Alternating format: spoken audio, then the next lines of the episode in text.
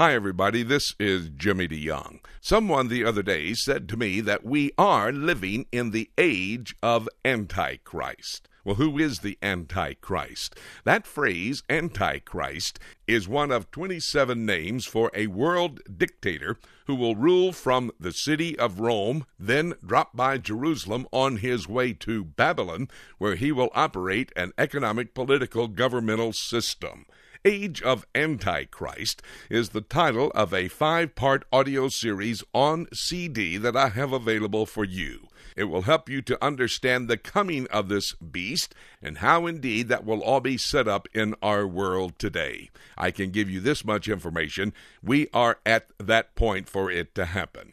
Let's take a moment now and listen to a portion of the second part in this 5-part series, The Emperor Who Is the Antichrist. We'll take a moment to listen to this study, and then I'll tell you how you can get your own copy of The Age of Antichrist. Here now is the study.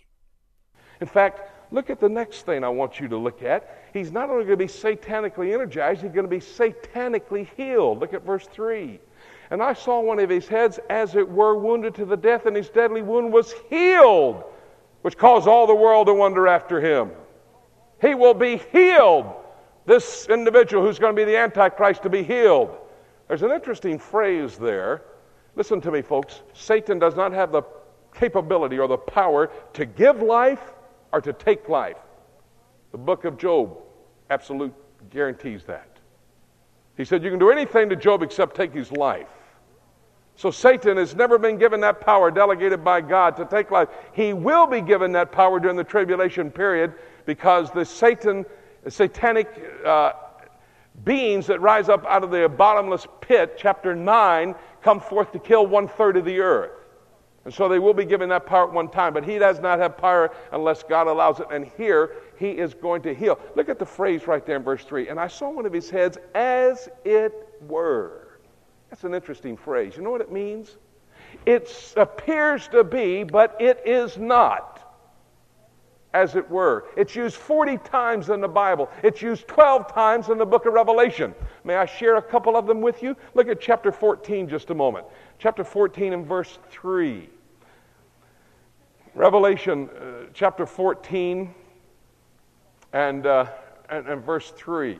And they sang, as it were, a new song. And they sang, as it were, a new song.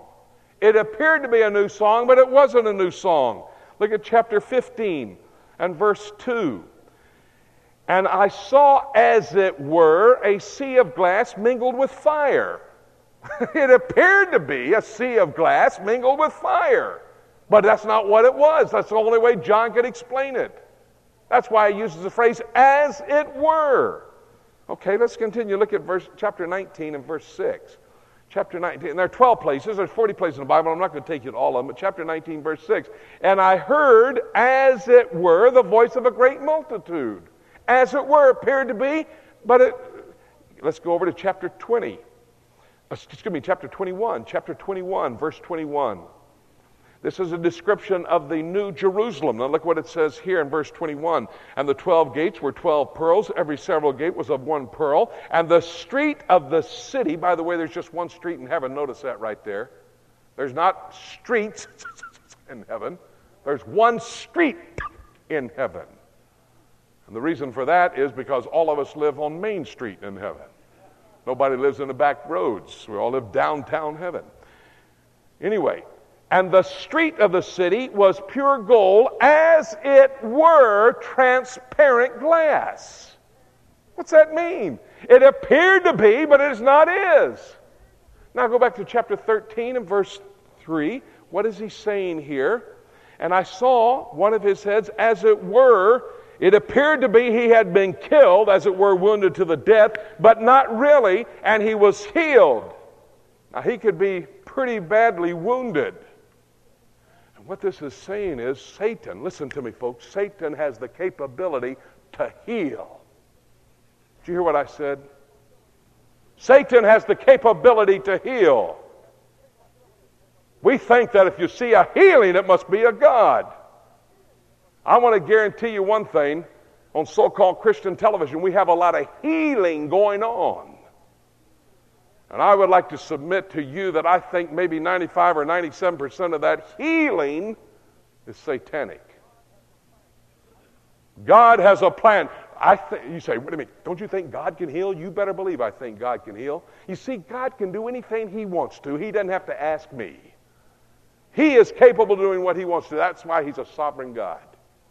But he has a plan. And it's not always healing.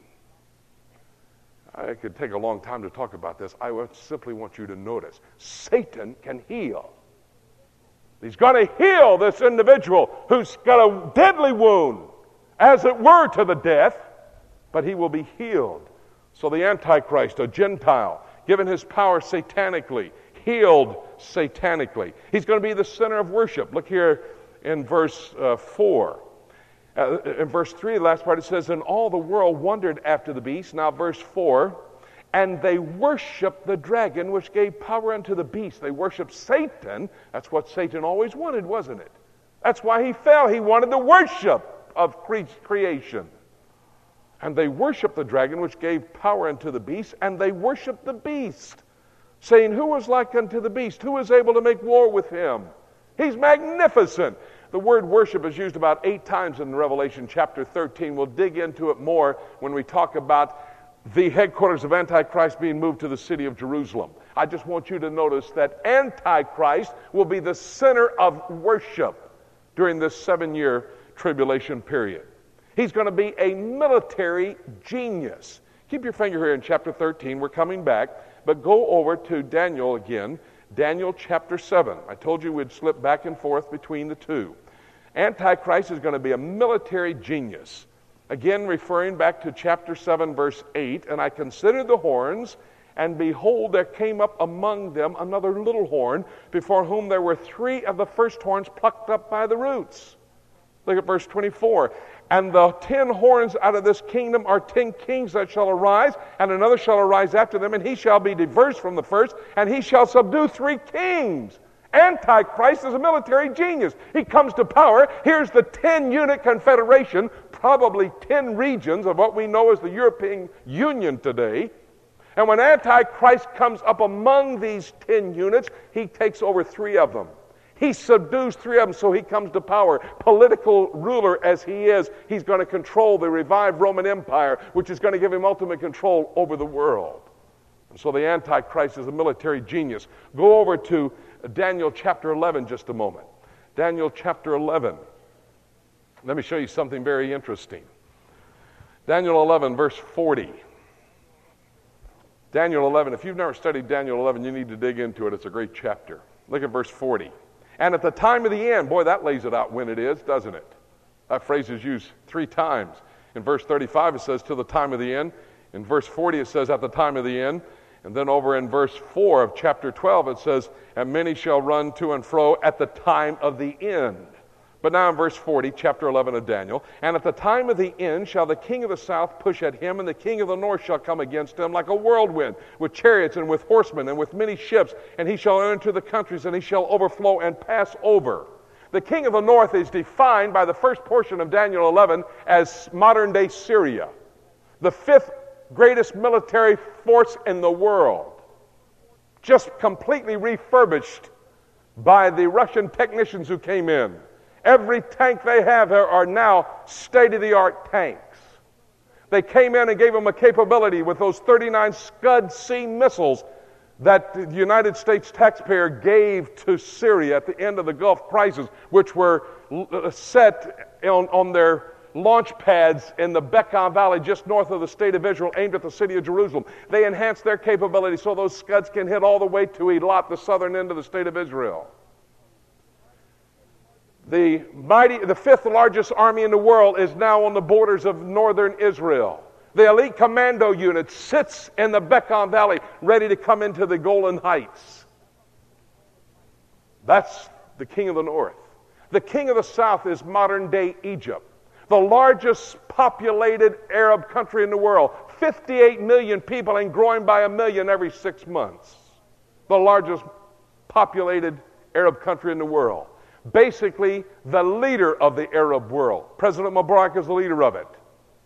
Less than 3 months ago, in the Sinai Desert, the chief of the Egyptian military made this statement: we are preparing in these military exercises to go to war with Israel. And so they're perched at the northern border and the southern border of Israel, ready to make a squeeze. This is right after the rapture of the church, folks. That's the time period of Daniel 11, verses 40 and following. These two, the king of the north, the king of the south, Syria and Egypt, ready to come against Israel. Look what happens when they start to come. Verse 41. And he shall enter also into the glorious land. The he here, he, him, and his, used 17 times from verse 40 to verse 45, always referring these pronouns to the Antichrist. And he, the Antichrist, shall enter the glorious holy land. That's the land of the Bible. Where will he have been? Well, next time we get together, I'll tell you who had been headquartered in the city of Rome. Over a one-world church, we'll look at it next time. He comes for the first time into the glorious holy land. After the rapture of the church, he realizes he's made a commitment to the Jewish people. To do what? Protect them. He confirmed a peace agreement with them. He said, I can bring this all together. And now Syria and Egypt, who have some semblance of peace with Israel, are coming against him, getting ready to destroy him. And who comes in? Antichrist enters in. And it says he goes into the north, wipes out the Syrian military might, goes through Ammon, Moab, and Edom. That is modern-day Jordan. Doesn't touch modern-day Jordan because he's protecting Petra for the Jews to be housed for 3.5 years. Comes out the southern end, goes into Egypt, destroys Egypt. He's a military genius. The Age of Antichrist is the name of the series that you have been listening to a portion of.